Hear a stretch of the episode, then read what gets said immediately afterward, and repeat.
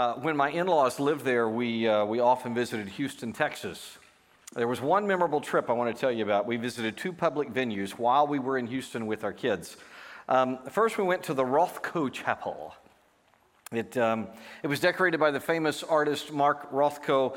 Um, it felt very, very somber. It had, here's how I think of it it had that kind of oppressiveness that you feel in the presence of great self righteousness. Um, the kids just said, This place is boring. We hate it. And frankly, I, I agreed with them.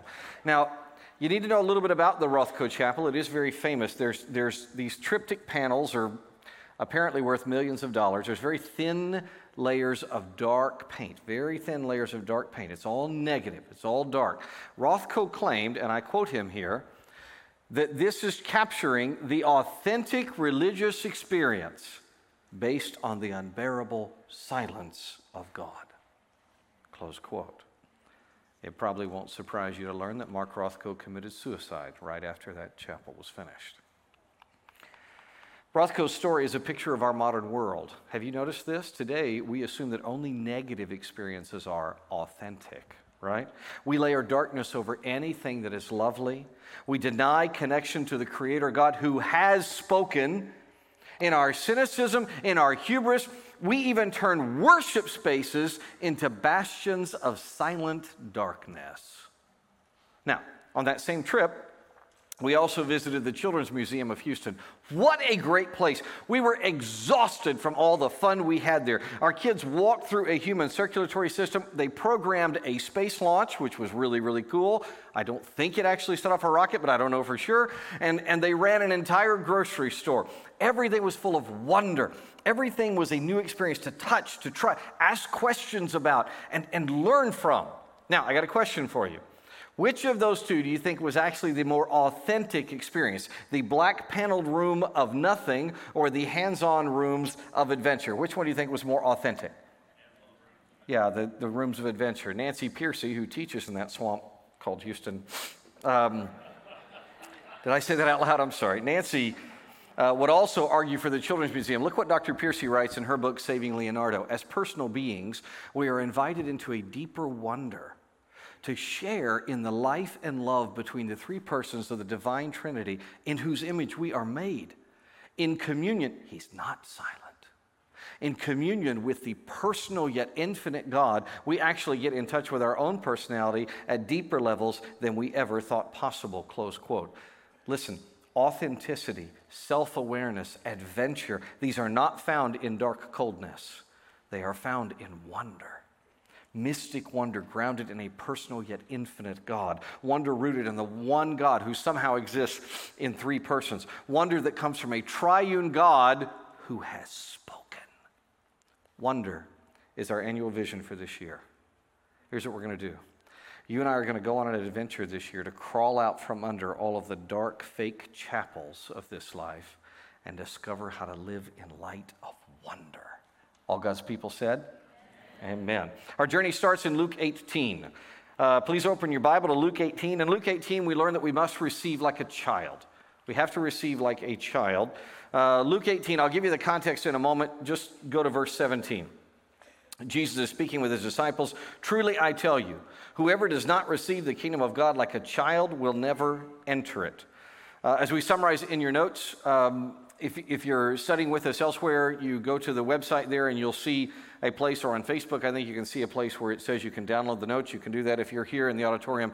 Open your bulletin, the notes are there inside. Jesus declares people must receive what God offers with the eyes of a child. Parallel passage in Matthew, it puts the story this way Matthew 18. At the same time, the disciples came to Jesus and asked, So, who's greatest in the kingdom of heaven? That's how they said it, too. I don't know if you know that. And um, Jesus called a small child and had him stand among them. Truly, I tell you, he said, unless you turn and become like little children, you'll never enter the kingdom of heaven. Therefore, whoever humbles himself as this child, this one is the greatest in the kingdom of heaven. Now, the big idea in each passage is faith. Faith, children trust. By the way, the context in, in both Luke and in Matthew is these kids, all these small children, are coming to Jesus. Please note this God is not calling us to childishness. We must mature. but he is calling us to childlikeness. Look, childishness, 1 Corinthians chapter 14. Brothers and sisters, don't be childish in your thinking but be infants in regard to evil and adult in your thinking. Matthew chapter 18, truly I tell you, he said, unless you turn and become like little children, you will never enter the kingdom of heaven. We need to grow up such that we become childlike, trusting God, not childish and immature. Max Lucado addressed this really nicely in his book, Glory Days. Uh, Lucado says this In our house, the game was called Ladies and Gentlemen. Participants included three preschool age daughters and one very happy to ham it up father. The daughters were freshly bathed, pajama clad, and ready to fly from couch to recliner. The father was glad to serve as chief ringmaster, spotter, and catapult. Ladies and gentlemen, I would announce to the audience of one, Denalyn, that's his wife, um, who was wondering why we need to do acrobatics before bedtime. Ladies and gentlemen, the Lucado girls will now fly through the air. The living room became a carnival, and I was the human tilt a whirl. I held the girls upside down and swung them around as if they were rag dolls. They spread their arms and giggled. I tossed them onto the sofa, flipped them over the ottoman, caught them as they leaped off the back of the recliner. They loved it. Never once did they question my judgment or strength. Their mom did. a pediatrician would have. But never in the cycle of a thousand flips and flops did my daughter say to me, Have you thought this through, Dad? I'm not certain you can catch me. Are you positive you know how to do this? Perhaps you should practice with a pillow. That's my favorite one.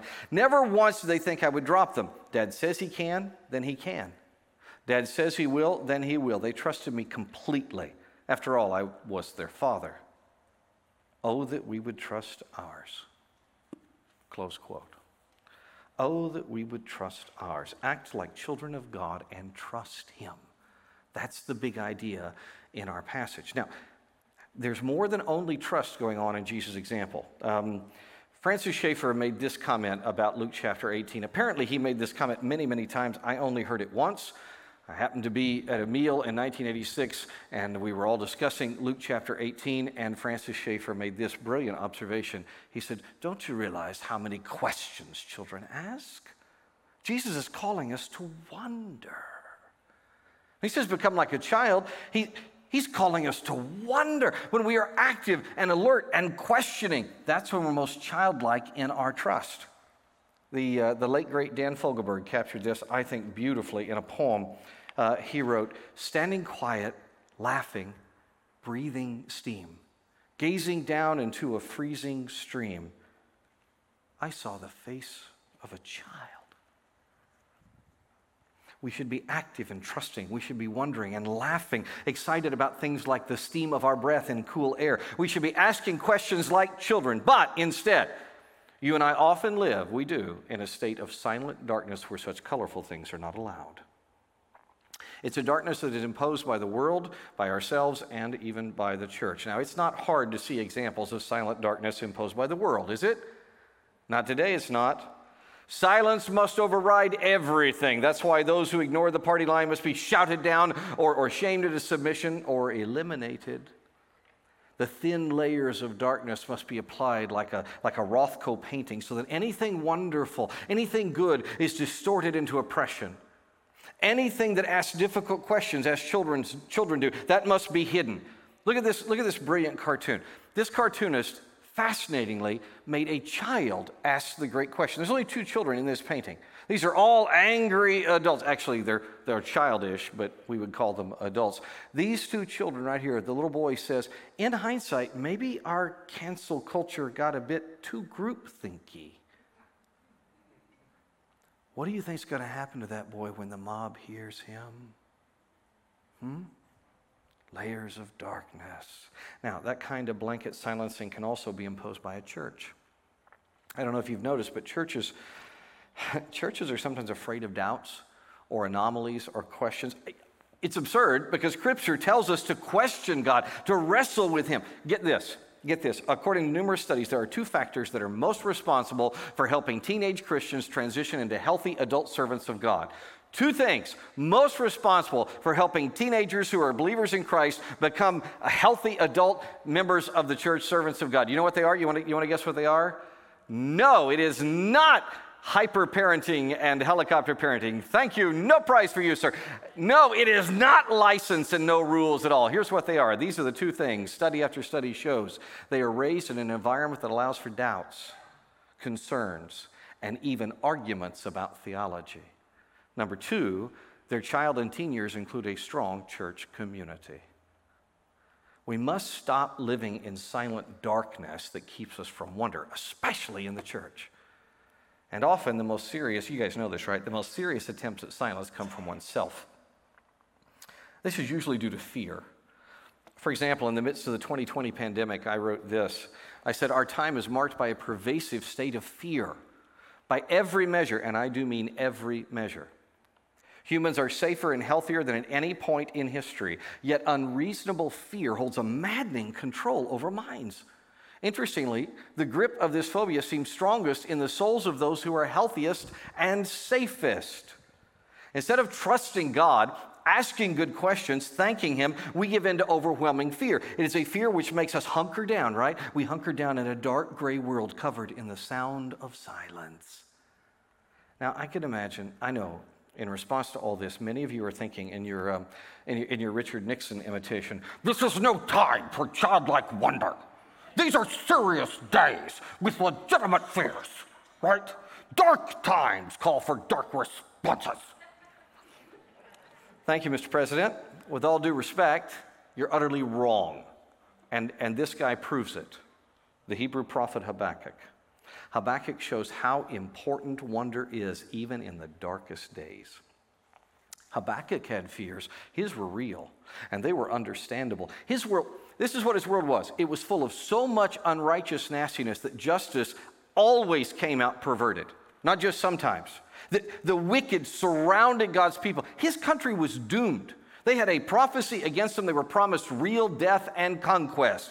But in such a bleak time, Habakkuk did something really, really important. He refused the dark silence and instead he asked questions of God. He trusted the Almighty enough to jump into his arms with questions, and that made all the difference.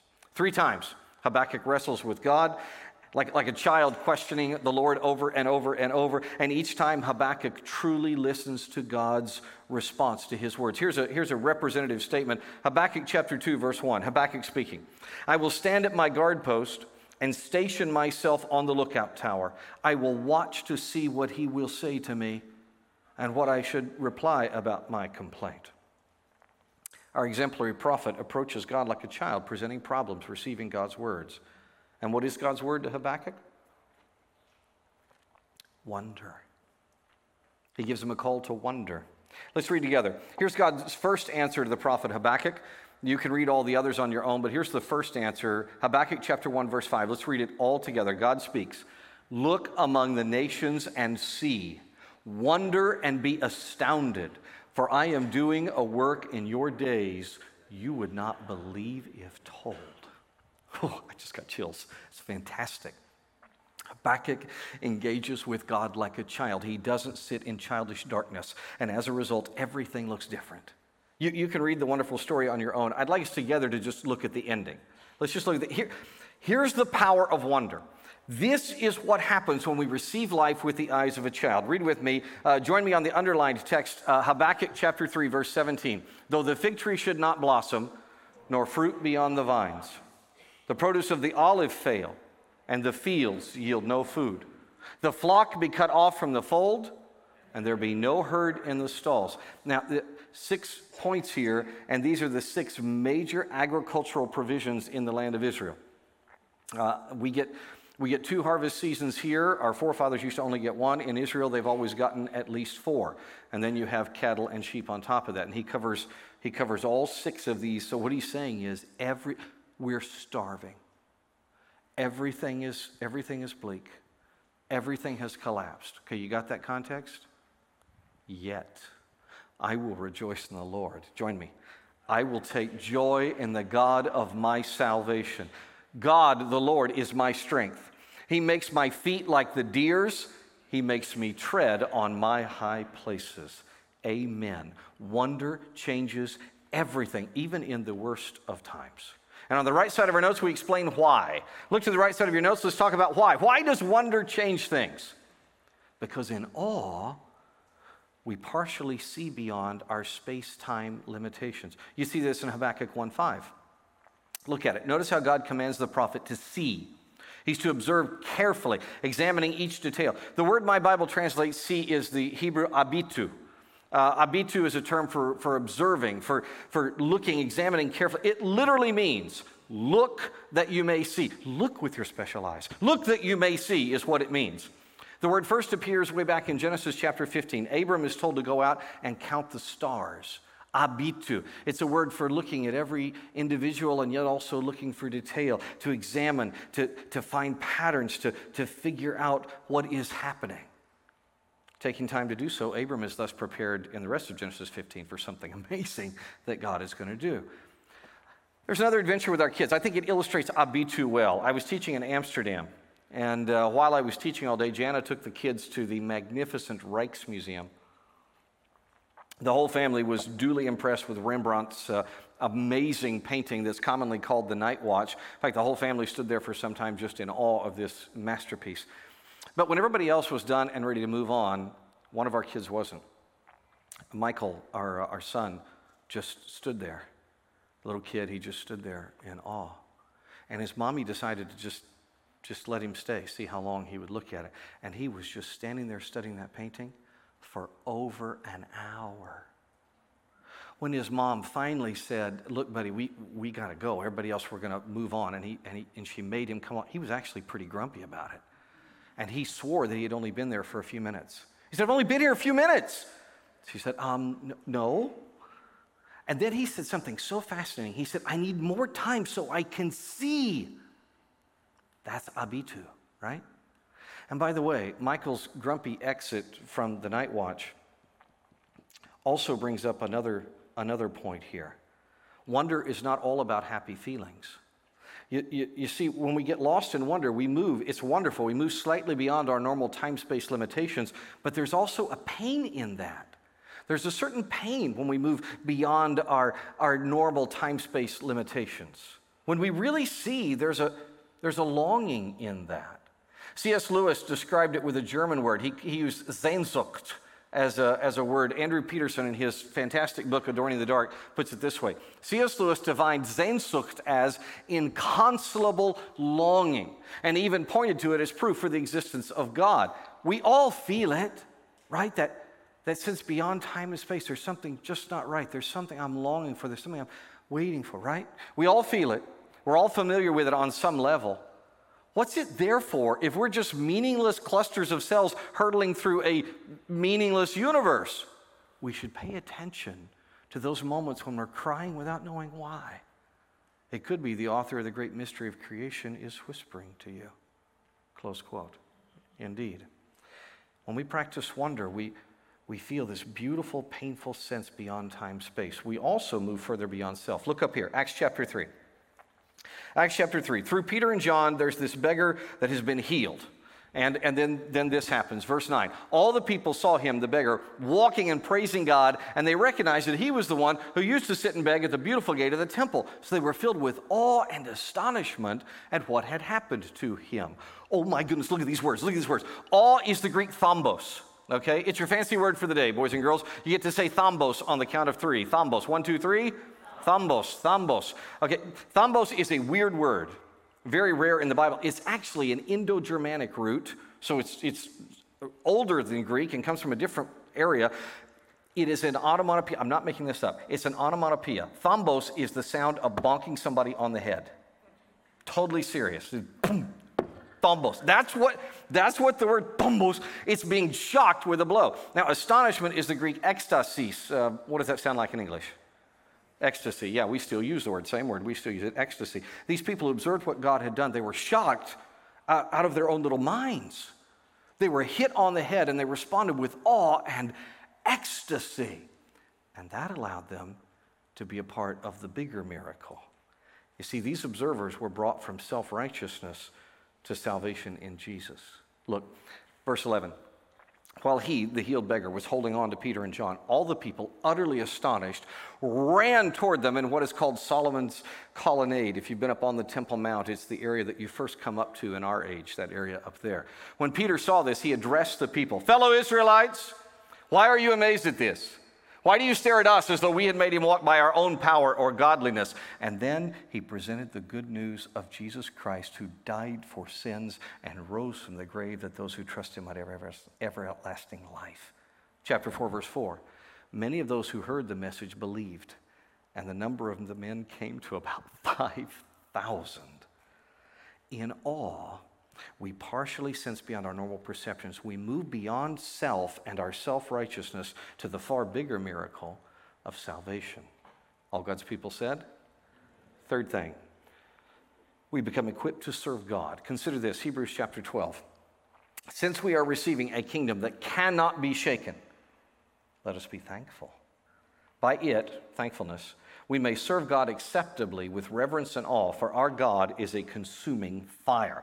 Thankfulness for God's grace and mercy empowers us with reverence and awe. Reverence and awe are really important. Those are responsive. Look at the text. Those are prerequisites for serving God acceptably. Again, the, the words are telling. Each of these words is very rare in New, New Testament usage. Um, Evlavias, uh, the English reverence, that actually was a favorite word of Aristotle's uh, three to four hundred years before Hebrews was written. Um, it's, it's, translated as circumspect or cautious or conscientious. Here's the idea the idea is that, that you're living like a wild person and then you come in light of majesty and suddenly you act differently. Not because of anything command, and he said just the presence of majesty, you, you straighten up and fly right, as my mom would say. Awe, what we translate awe, is theos it's originally a term for fetters. Uh, it, was used, it was used most often of a prisoner of war. Um, it, it, appears to become synonymous for that frozen feeling that one has when you're viewing something magnificent or, or shocking. So look at what it's saying. Put it all together. Serving God acceptably requires a wow factor. I live differently because He has, by grace, placed me in His unshakable, me in His unshakable kingdom, a kingdom of light and life, not silence and darkness. I mentioned that time I was in Switzerland where I heard Francis Schaeffer discuss childlike faith. Well, on that trip, I was reading this book. I still have it all these years later. I was reading this book uh, as I was riding on trains through Switzerland and and uh, it's by W. Philip Keller, the guy who wrote uh, Shepherd Looks at the 23rd Psalm. Really great book, I recommend. This is his autobiography. Look what Keller says in here Standing still in awe, wonder, and appreciation. This is Hebrews 12.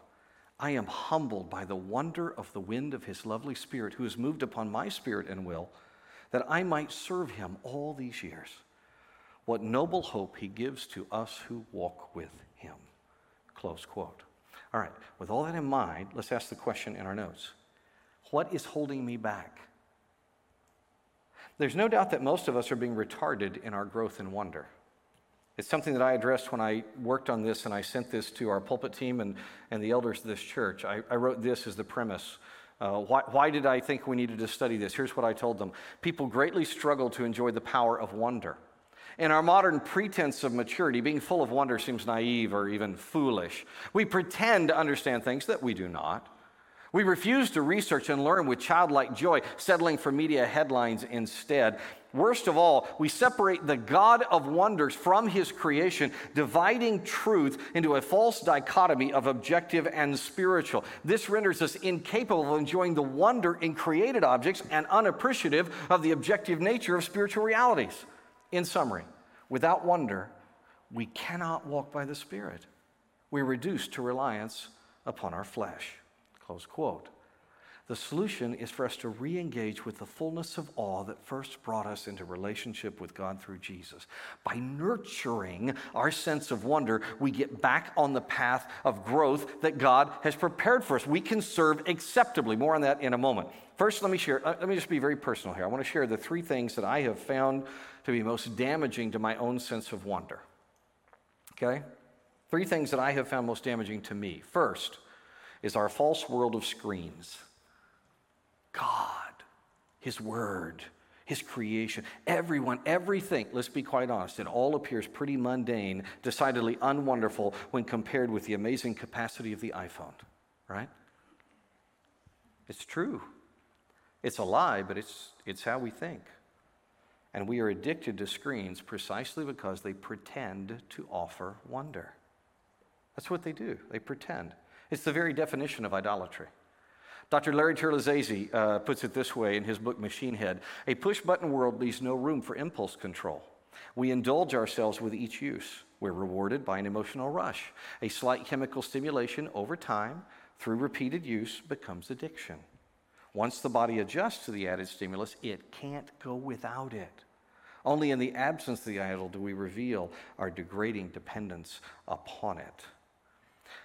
Addiction of any kind leaves no room for awe and reverence of the true God. Screens just happen to be the main addiction of our day. Second thing holding me back from wonder is self. I don't know about you, but I have no room for observing God or His world or His word when my eyesight is consumed with self. A.W. Tozer, the 20th century pastor, I think says it best. He says, The flesh is woven of the fine threads of the self life, the hyphenated sins of the human spirit. Isn't that well said? The hyphenated sins of the human spirit. They're not something we do, they're something we are. And therein lies both their subtlety and their power. To be specific, the self sins are self righteousness, self pity, self confidence, self sufficiency, self admiration, self love, and a host of others like them. They dwell too deep within us and are too much part of our natures to come to our attention until the light of God is focused upon them. Close quote. So true. Artist Andrew Peterson shares this wise thought The only way to victory is to lose myself, to surrender to sacredness. I have to accept the fact that I am loved by God. That's it. Close quote. I'm going to be limited to my shallow self until I am willing to surrender to wonder in God's sacred love for me. Which leads to the third thing that holds me back lack of trust in God. Tozer continues on his theme of blockades to wonder. He asks this He says, Why do the very ransomed children of God the ransomed children of God themselves know so little of the habitual conscious communion with God which Scripture offers? The answer is because of our chronic unbelief. Faith enables our spiritual sense to function. Where faith is defective, the result will be inward insensibility and numbness towards spiritual things. Remember Max Lucado's story? Those girls had a great time with their daddy because they trusted their father, and they were right to do so because he's trustworthy. I don't know what kind of earthly father you have. But I do know this there is a perfect heavenly Father who sent his own Son to make a way for you to spend forever in his arms. But it requires trust. Pray with me about that right now. We've got a little more to do, but let's, let's stop and pray right here. Father, I pray for anyone who is studying with me today, anyone who is learning from your scripture today that doesn't know Jesus as Savior. I beg you to open their ears to your call, that you long to be Father to them.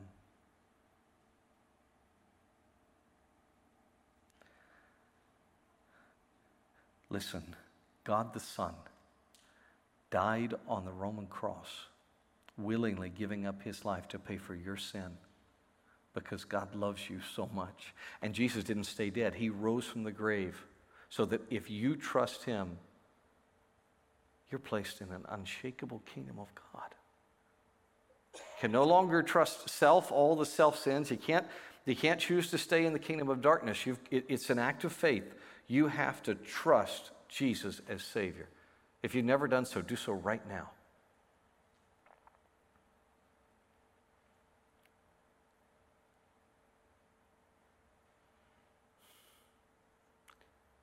Talk to God and confess that you believe on Jesus as Savior.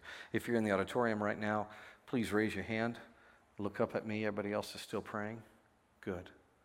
If you're, if you're online with us uh, and it's live, feel free to comment to the moderator. We would love to rejoice with you. Good. Thank you. Father, I pray that we will. I, I, I pray that those with whom I learn will not be like me and that they will not have these same blockades to wonder, and if they do, you will help them dismantle them as you have been helping me. In Jesus' name, amen. All right, before we go, I'd like to take a moment to get very, very practical. Let's discuss how to grow in wonder. I mean, after all, that's the objective of this series that, that we learn and practice the power of awe. But how? How to do so? What are the best steps for growing in wonder? If you look in your notes, you'll see my top 10. Now, these, these aren't scripture, these are just things that I have learned from different sources over the years. Number one, fish for wonder. Work at it. When I was a kid, we often went fishing as a family. Fishing is an excellent activity for learning patient work, right? You got to be patient as a fisherman.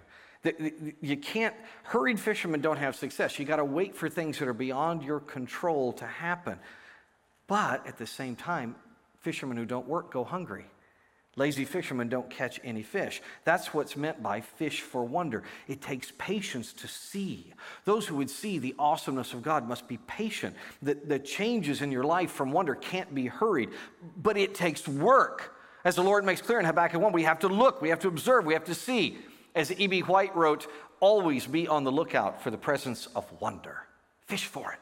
Number two of my top 10 means for growth in wonderful wonder dwell on the excellent and amazing. Read with me Philippians chapter 4. Let's read responsively. Finally, brothers and sisters, whatever is true, whatever is honorable, whatever is just, whatever is pure, whatever is lovely, whatever is commendable, if there is any moral excellence, and if there is anything praiseworthy, dwell on these things. Let your mind camp here on the perfect foundation of excellence. Nothing is more true than God's word.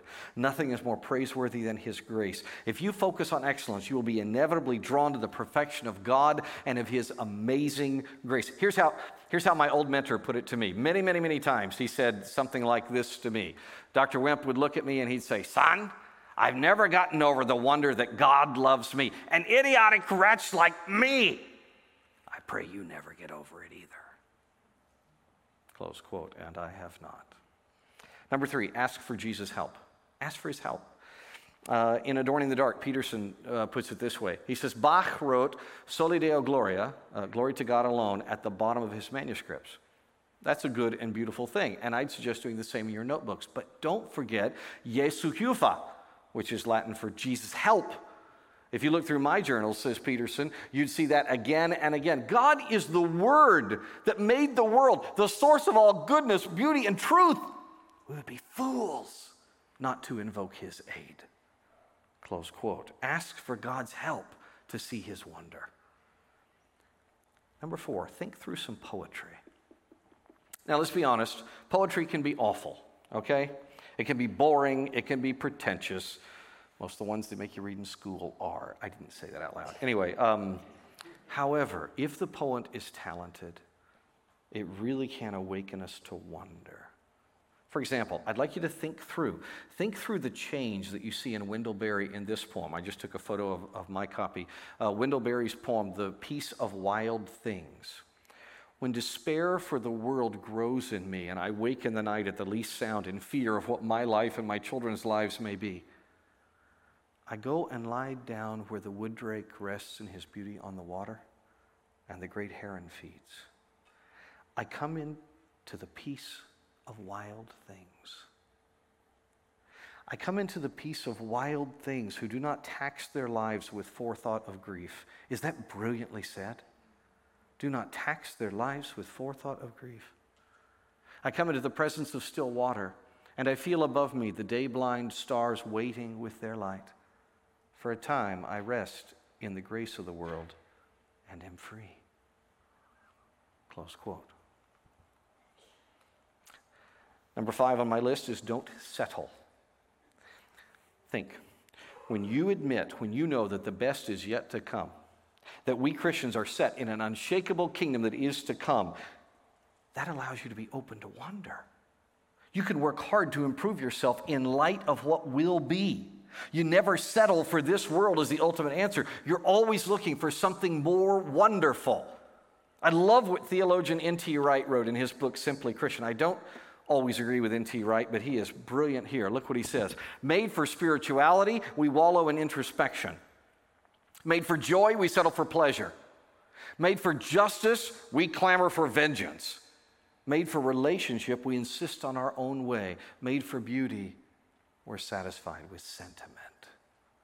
Close quote. Don't settle. All God's people said, Amen. What steps can I take to grow in wonder? Number six, build sustaining habits. Uh, Sally Clarkson wrote a book about, about wonder in the home, in, in the family, called Awakening Wonder. She says this Create routines and rhythms that make your lifestyle more sustainable and supported. In context, she's talking about for a sense of wonder. Create a home atmosphere that avoids cynicism and serves wonder. Find opportunities to serve, to develop character and resilience as life habits. Cultivate a sense of purpose through the imagination and stewardship of skills, talents, and resources. Close quote. In other words, be disciplined toward wonder. Number seven, read stories. Read stories. Okay, now look. Suppose that suppose the informational point, the information you need, an author is communicating information you need. The point is, uh, we'll call it X, okay? If you need X quickly, then you can read an article or, or a summary. That's fine. That's fine. You can get X. But I would encourage you to make sure that's not all you do. Instead, spend your time with an author who teaches X through story. Because what the author is going to do is they're going to give you a slash at one point, and then a little bit later on, they're going to give you a backslash, and then oh, you get to see the wonder of how they come together. Oh, I never saw that coming. How that forms X. And it will be so much more deeply written on you, and you get to experience the information through wonder. Stories remind us that life is not merely about information, it's about the wonder of the discovery journey. How to engage in wonder. Number eight, get outside. One of the most brilliant Americans was George Washington Carver. If you don't know anything about him, his agricultural innovations have helped feed the world. Carver said this uh, in the early 20th century I love to think of nature as an unlimited broadcasting station through which God speaks to us every hour if we will only tune in. If we'll only tune in. Our life group leader, Ben Katsada, uh, ben leads one of our life groups here. He's one of those people that has tuned in. Look, he wrote this note to me recently. Ben wrote me. He said, Wayne, the, um, the COVID pandemic has certainly wreaked havoc around the world, but it has also provided a couple of personal benefits, namely the opportunity to work remotely and to slow down. Shane, that's his wife, Shane and I took advantage of these benefits by spending a lot of time at her family's lake house in Arkansas. We've been surrounded by nature calling us to get outside, and that we have done. The first five words of the Bible are In the beginning, God created. Getting outside and exploring nature is a good reminder of what a wonderful artist our God is. And then he says, I've attached some pictures that highlight the wonder of getting outside. Look at these. These are great snapshots. Um, ben captured a bald eagle right here fishing over the lake. Isn't that amazing? Flock of geese taking off from the water. Isn't that gorgeous? This beautiful Bridal Veil Fall that's ruined by Ben behind it, but it's this beautiful picture, right? Those are awesome. Number nine, embrace problems as opportunities.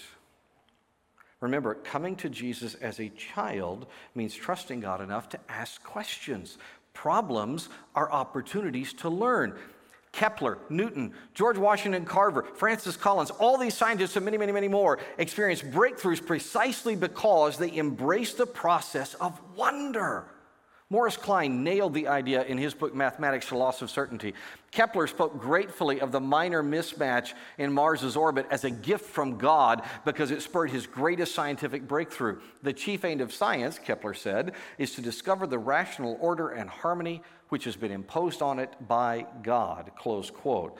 My son, that son who spent over an hour studying that Rembrandt masterpiece, he was later stricken with a very serious disability. And through that grief, he has embraced his pain as an opportunity to help others.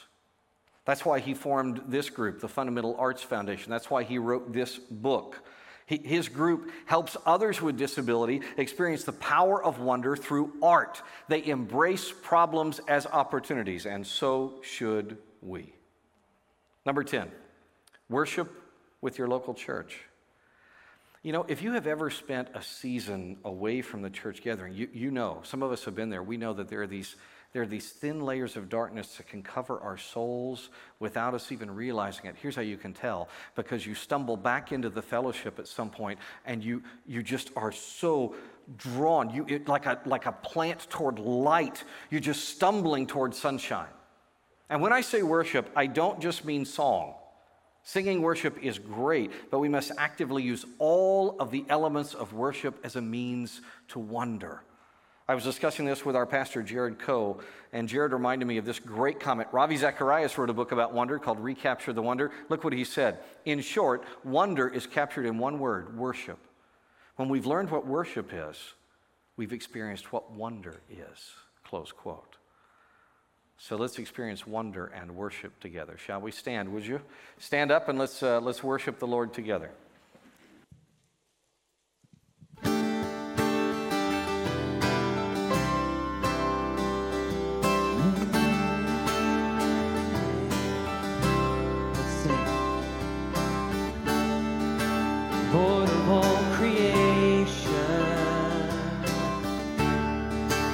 water, earth,